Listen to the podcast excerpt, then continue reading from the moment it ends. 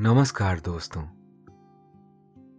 मैं हूँ वैभव और आज आपको नींद के सुहाने सफ़र पर ले जाने के लिए मैं लेकर आया हूँ। लेखक करण द्वारा लिखी गई एक ऐसी कहानी जो आपको स्वामी विवेकानंद जी की ऐसी शिक्षाओं के बारे में बताएगी, जिन्हें यदि आप अपने जीवन में अपनाना शुरू करें। तो यकीनन, आप भी अशोक की तरह अपने जीवन से क्रोध, अहंकार और सभी प्रकार की नकारात्मक चीज़ों को दूर कर सकते हैं। अब आप सोच रहे होंगे कि यह अशोक कौन है? तो दोस्तों, अशोक है हमारी आज की कहानी का एक ऐसा पात्र। जो बहुत ही अच्छा फुटबॉल प्लेयर था। लेकिन धीरे धीरे वो अति आत्मविश्वास और अहंकार के ऐसे जाल में फंसा कि सब कुछ उसके विपरीत होने लगा। अहंकार के साथ उसकी इस लड़ाई में किस तरह स्वामी विवेकानंद जी की शिक्षाओं ने उसे विजयी बनाया और उसे जीवन के सत्य का बोध करवाया। यह सब जानने के लिए सुनते हैं आज की कहानी। लेकिन पहले आप अपने आसपास की सारी लाइट्स ऑफ़ करके आराम से लेट जाएँ। अपनी आँखें धीरे से बंद कर लीजिए। अब थोड़ा सा अपने शरीर को आराम दीजिए। थोड़ा और आराम। अपने शरीर को बिल्कुल ढीला छोड़ दीजिए। कोई टेंशन नहीं। कोई तनाव नहीं। अपने दिमाग में चल रहे सभी विचारों को, चिंताओं को त्याग दें। एक शांति सी महसूस करें। सब नेगेटिव पॉजिटिव विचारों को धीरे धीरे निकाल दें। हाथों को सीधा करके अपनी कमर के साइड में रख लीजिए। अपनी सांस पर ध्यान लगाएँ। इसको धीमे या तेज नहीं करना है। बस ध्यान देना है। कि कैसे वो आपके नाक गले में होते हुए आपके अंदर प्रवेश कर रही है? और कैसे वो आपके गले और नाक के माध्यम से वापस निकल रही है? मन शांत, एकदम शांत होता जा रहा है। आप बहुत अच्छा महसूस कर रहे हैं। खुद को काफ़ी हल्का फील कर रहे हैं। सब तरफ़ शांति ही शांति है। सुकून है। खामोशी है। दोस्तों, अब से आप bed time stories guided meditations relaxing music इन सब का आनंद नींद ऐप पर ही उठा सकते हैं। इसके साथ ही नींद ऐप और वेबसाइट पर आप नए स्लीप प्रोडक्ट्स जैसे sleep gummies milk mix sleep tea इन सब की जानकारी पाएँ। इन प्रोडक्ट्स की आपको ना ही कोई आदत लगेगी और ना ही इनसे कोई साइड इफेक्ट्स होंगे। बल्कि ये प्रोडक्ट्स आपको तुरंत अच्छी नींद लाने में मदद करेंगे और आपका स्लीप एक्सपीरियंस बेहतर बनाएँगे। तो दोस्तों, ये कहानी है देहरादून के रहने वाले अशोक की। अशोक अपने कॉलेज का माना हुआ फुटबॉल प्लेयर था। फुटबॉल जब भी उसके पैरों के पास आती तो फिर गोल होने के बाद ही उससे दूर होती थी। उसकी गेम को देखकर कोई भी नहीं कह सकता था कि यह एक कॉलेज स्टूडेंट है। उसने तो कॉलेज के कई पुराने और नए खिलाड़ियों को फुटबॉल में चुनौती देकर पटखनी दे दी थी। कॉलेज में अशोक अपने खेल की वजह से अपने टीचर्स की आँखों का तारा बन चुका था। कहीं भी कोई फुटबॉल की प्रतियोगिता होती, सबसे पहले अशोक का नाम उस लिस्ट में लिखा जाता। जिसे देखकर उस कॉलेज के कुछ बच्चे बिल्कुल भी खुश नहीं थे। क्योंकि उन्हें लग रहा था कि अशोक का व्यवहार नए बच्चों को लेकर थोड़ा बदल रहा है। यही बात कॉलेज के कुछ सीनियर्स के साथ भी थी। लेकिन अशोक को इससे क्या फ़र्क पड़ता था? वह तो अपने खेल में मस्त था। हर बार मिल रही जीत ने अशोक के सर पर घमंड का ताज रखना शुरू कर दिया था, जिससे अशोक बिल्कुल अनजान था। खैर, कुछ दिनों बाद फुटबॉल का एक बहुत बड़ा टूर्नामेंट होने वाला था। जिसमें राज्य के सभी कॉलेज भाग लेने वाले थे। अशोक को अब इस बात का घमंड होने लगा था कि उसे फुटबॉल में कोई हरा ही नहीं सकता है, जिससे उसका ध्यान खेल के अलावा और चीज़ों में भी बढ़ने लग गया था। उसे लगता था कि उसके पास फुटबॉल की बेस्ट किक्स और गेम प्लान है। इसलिए अब वो कई बार प्रैक्टिस के समय अपने दोस्तों के साथ घूमने निकल जाता, जिसकी वजह से वो अपनी ओरिजिनल गेम से दूर होता जा रहा था। समय बीता और टूर्नामेंट शुरू हो गया। हर बार की तरह अशोक की टीम ने शुरुआत से ही सारे मैच जीतकर अपनी जगह फाइनल मैच में बना ली थी। लेकिन अशोक की गेम में वो बात देखने को नहीं मिली थी, जो पहले कभी हुआ करती थी। इस बात से अशोक थोड़ा अपसेट हो गया था। इसलिए, अंतिम मैच से पहले, अशोक मैदान के बाहर घूमने निकल गया। उसे लगा, गेम शुरू होने से पहले वो वापस लौट आएगा। कैंटीन में आए अशोक को देखकर वहाँ बैठे लोग बहुत खुश हुए और उसकी तारीफ़ करने लगे। लेकिन अशोक ने किसी से भी ठीक से बात करना ज़रूरी नहीं समझा। कुछ लोगों को अशोक का यह व्यवहार बिल्कुल भी अच्छा नहीं लगा। लेकिन अशोक को इस बात से कोई फ़र्क नहीं पड़ता था। वहाँ खेल शुरू होने वाला था। और सब लोग अशोक का इंतज़ार कर रहे थे। अशोक को लेट आता देखकर उसके कोच ने उसे बड़ी खरी खोटी सुनाई।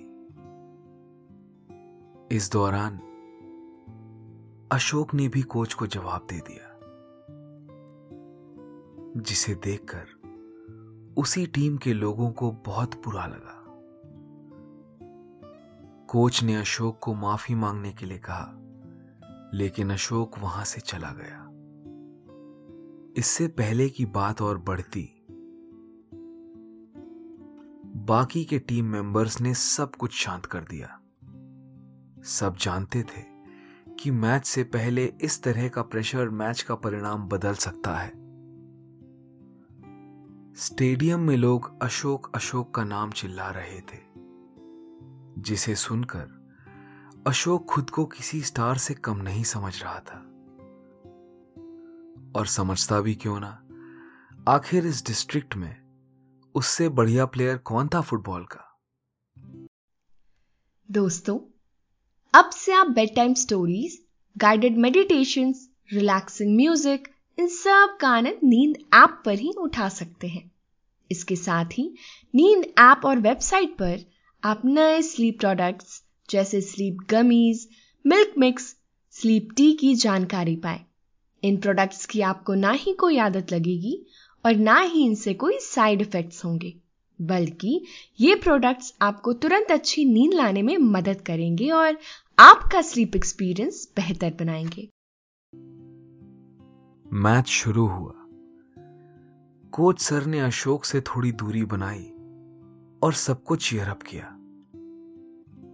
अशोक ने इस मैच में अपना अच्छा खेल दिखाया और सबको अपनी गेम का दीवाना कर दिया। लेकिन मैदान में उसकी रणनीति कोच सर से बिल्कुल अलग थी। ना वह किसी को पास दे रहा था, ना ही किसी से कांटेक्ट बना रहा था। ऐसा लग रहा था कि अशोक सिर्फ़ अपने लिए खेल रहा हो। यह बात कोच सर को समझ आ गई। लेकिन वे कुछ नहीं बोले। जैसे तैसे मैच खत्म हुआ और जीत अशोक की टीम की झोली में आ गिरी। सभी कॉलेज के बच्चे, टीचर्स, प्रिंसिपल, सब अशोक को जीत की बधाई दे रहे थे। और अशोक पर इस जीत का जादू सर चढ़कर बोल रहा था। लेकिन अशोक के पापा एक तरफ़ खड़े अशोक के कोच से अशोक की गलती सुन रहे थे। कोच ने उनको बताया कि उसकी इस गलती के चलते गेम खराब हो सकता है। पापा ने कोच सर की बात सुनी और उसे अब अपने ढंग से सुधारने का विचार किया। घर पहुँचते ही अशोक के मम्मी पापा ने आकर अशोक को उसके खेल के लिए मुबारकबाद दी। इस जीत के मौके पर अशोक के पापा ने उसे एक गिफ्ट दिया। अशोक ने गिफ्ट देखा और देखते ही खुशी से झूम उठा। उसने पापा को थैंक्स कहा। अशोक की मम्मी यह कहते हुए बाहर चली गई कि मैंने आज सारा खाना तुम्हारी पसंद का बनाया है। अशोक के पापा ने देखा कि अशोक ने उनके द्वारा दिया गया गिफ्ट एक तरफ़ रख दिया है। पापा ने अशोक से कहा, खोलकर नहीं देखोगे इसमें क्या है?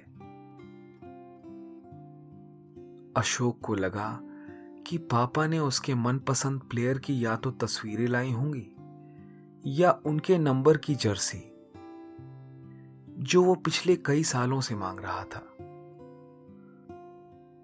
उसने पापा के कहने पर गिफ्ट खोला।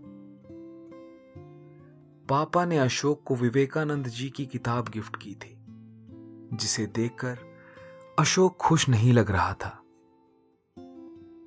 लेकिन सिर्फ़ कहने भर के लिए। उसने पापा के सामने ऐसे रिएक्ट किया कि उसे ये किताब देखकर बड़ी खुशी हुई है। लेकिन पापा तो पापा हैं। उन्हें पता चल गया कि उनके बेटे को उनकी दी हुई किताब देखकर कितनी खुशी हुई है और कितनी नहीं।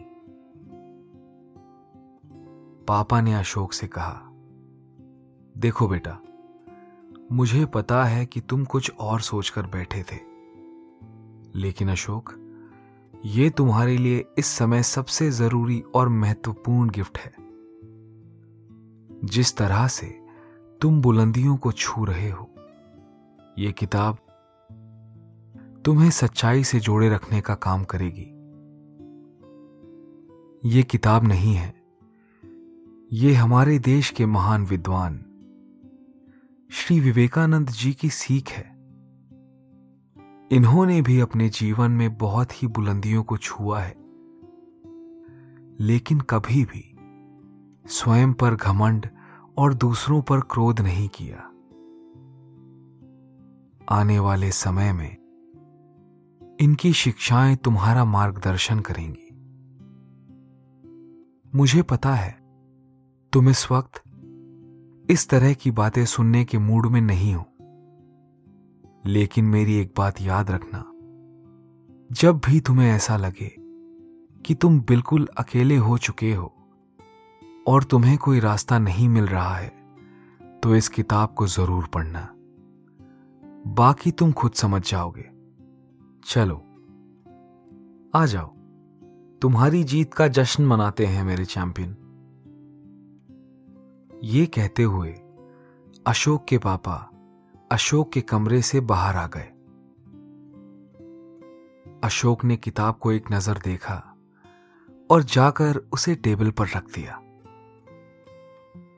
अगले दिन कॉलेज में जीतने वाली टीम के लिए बहुत बड़ा फ़ंक्शन रखा गया था और सभी खिलाड़ियों को सम्मानित किया गया। लेकिन अशोक यहाँ भी देरी से पहुँचा। प्रिंसिपल ने अशोक को अपने पास बुलाया और सभी बच्चों से कहा कि अशोक ने अपने कॉलेज, अपने परिवार और अपने दोस्तों का नाम रोशन किया है। सभी बच्चों को अशोक की तरह कड़ी मेहनत करनी चाहिए। तालियों से सारा हॉल गूंज उठा। प्रिंसिपल ने बताया कि कॉलेज के फुटबॉल टीम को अच्छी ट्रेनिंग के लिए मुंबई की एकेडमी में भेजा जाएगा, जिससे उन्हें नेशनल लेवल पर खेलने का मौका मिलेगा। यानी कि अब अशोक अपनी टीम के साथ मुंबई जाने वाला था। उसने घर आकर यह खबर पापा को सुनाई और मुंबई जाने की तैयारियाँ शुरू करने लगा। मुंबई जाने की इस खबर ने मानो घर में खुशियों की लहर सी लगा दी थी। जैसे तैसे रात हुई और अशोक के पापा उसका सामान देखने के लिए उसके कमरे में आए और उन्होंने देखा कि स्वामी विवेकानंद की किताब टेबल पर पड़ी हुई है। उन्होंने किताब उठाई और चोरी से अशोक के बैग में रख दी। अगले दिन सब लोग मुंबई जाने के लिए रेलवे स्टेशन पर तैयार खड़े थे। कोच सर ने सभी लोगों को गुड बाय कहा और कहा, बच्चों, इसके आगे का सफ़र मुश्किल होने वाला है, इसलिए एक दूसरे की ताकत बनना। टीम ट्रेन में बैठी और मुंबई का सफ़र शुरू हो गया। मुंबई आते ही टीम की ट्रेनिंग शुरू हो गई। दोस्तों अब से आप आपकी मनचाही दादी और नानी की कहानियों से प्यारी नींद की कहानियाँ सिर्फ़ और सिर्फ़ नींद ऐप पर ही सुन पाएँगे। तो इसी तरह हमारे साथ कहानियों के ज़रिए जुड़े रहने के लिए आपकी अपनी नींद ऐप इंस्टॉल करें। लेकिन अशोक के व्यवहार में जो बदलाव आया था उसके चलते उसे दिक्कतों का सामना करना पड़ रहा था। यहाँ देश भर के टॉप क्लास प्लेयर थे, जो अशोक को अपनी गेम के आगे टिकने नहीं दे रहे थे।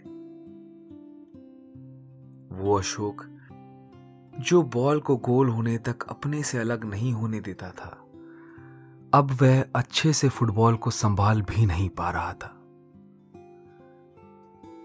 अपने स्टार प्लेयर की हालत देख सभी खिलाड़ी समझ गए कि मुंबई जैसी धुरंधर टीम को हराना उनके बस की बात नहीं है। वह यहाँ ट्रेनिंग करके ही लौट जाएँगे।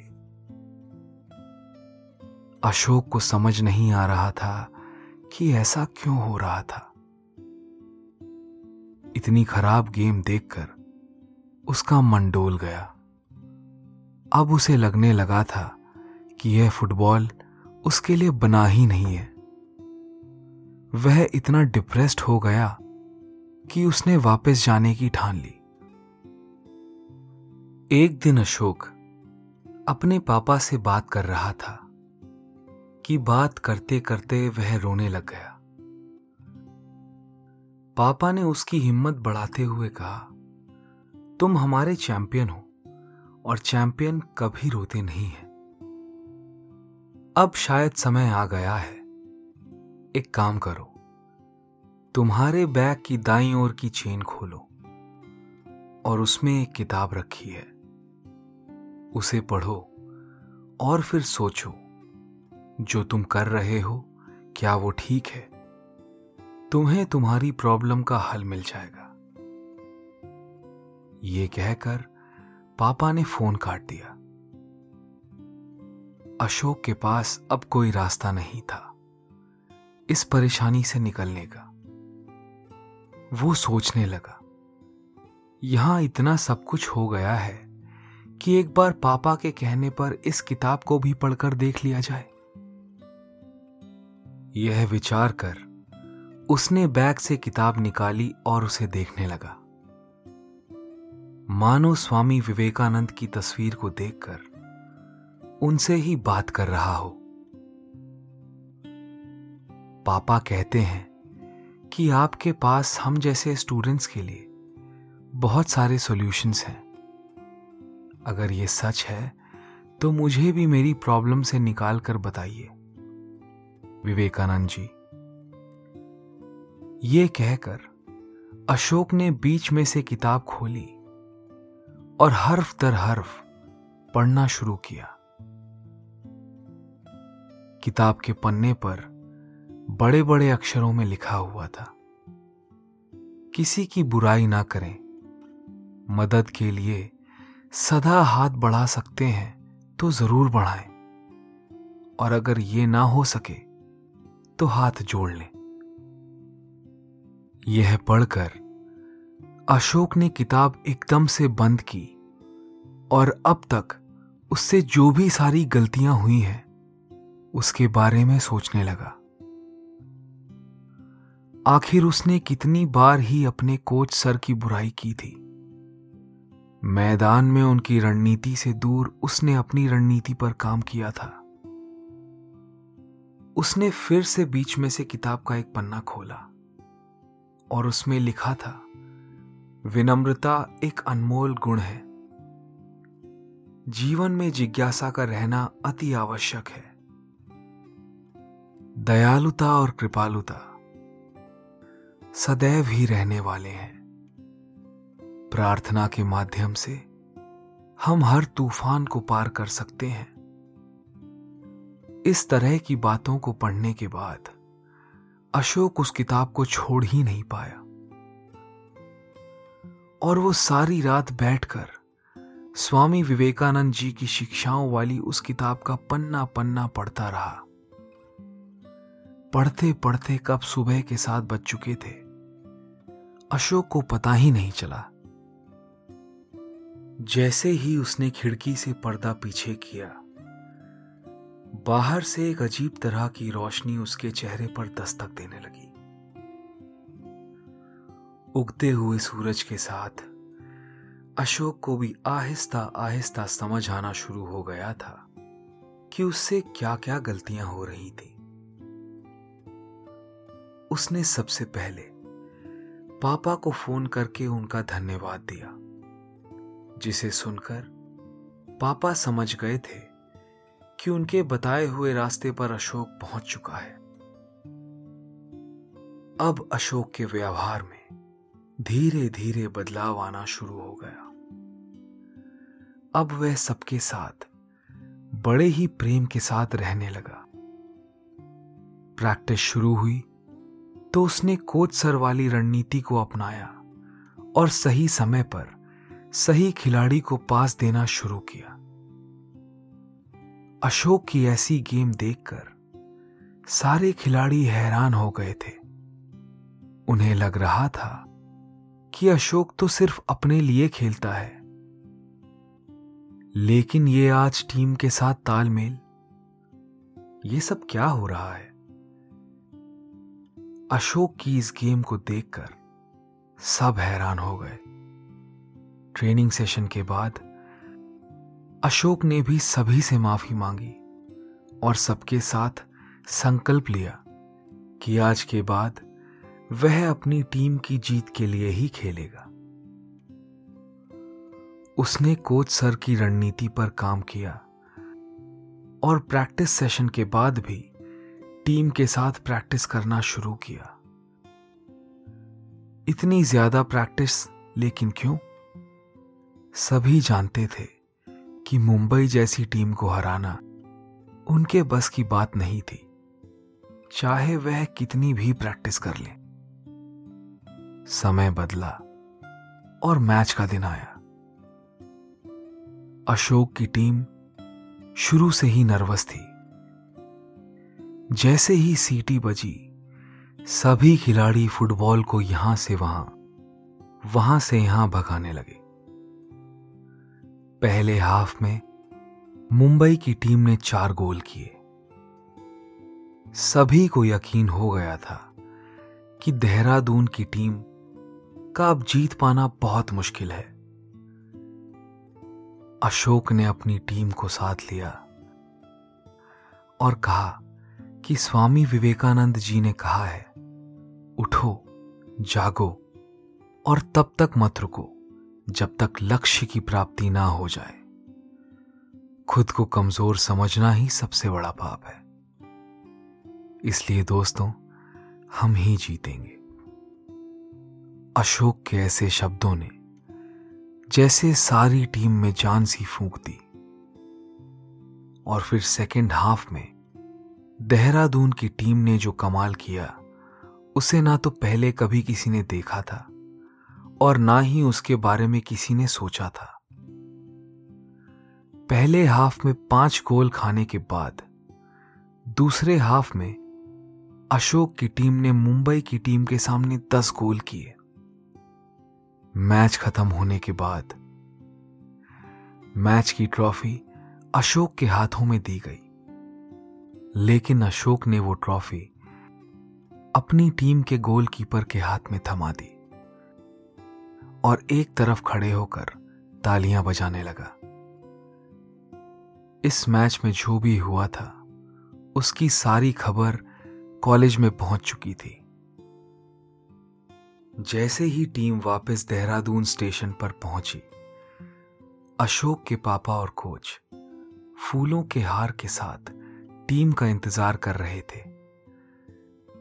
अशोक अपनी छाती के साथ स्वामी विवेकानंद जी की किताब को लगाए, ट्रेन से बाहर निकला और उसने सबसे पहले कोच सर के पैर छूकर माफ़ी मांगी। यह देख कोच सर भी हैरान रह गए। उन्होंने भावुक होते हुए अशोक से कहा, बेटा, सुबह का भूला अगर शाम को लौट आए तो उसे भूला नहीं कहते। दोनों की आँखों में आँसू आ गए। इसके बाद कोच सर ने कहा, लेकिन यह सब हुआ कैसे? यह सुन अशोक बोला, सर, स्वामी विवेकानंद जी कहते हैं कि उठो, जागो और तब तक मत रुको जब तक लक्ष्य की प्राप्ति ना हो जाए। हमने भी उनकी बात सुनी और आपके आशीर्वाद के चलते आज जीत की ट्रॉफी लेकर आए हैं। अशोक के पापा यह देखकर बहुत खुश थे और ज़ोर से बोले, चैंपियन, अशोक भागता हुआ अपने पापा को गले लगकर उनसे उनका धन्यवाद करता हुआ बोला, हार के डर से मंजिल पाने की उम्मीद मत छोड़ो। अशोक के पापा ने इस बात को पूरा किया, क्योंकि अंधेरा होने के बाद ही नया सवेरा होता है। तो दोस्तों, अब आपने यह कहानी सुनी। अब आप काफ़ी अच्छा महसूस कर रहे हैं, और आपको नींद आ रही है। नींदिया रानी धीरे धीरे आपको सुला रही है। आपकी आँखें भारी हो रही हैं। आप नींद के आगोश में समाते चले जा रहे हैं। समाते चले जा रहे हैं। शुभ रात्रि।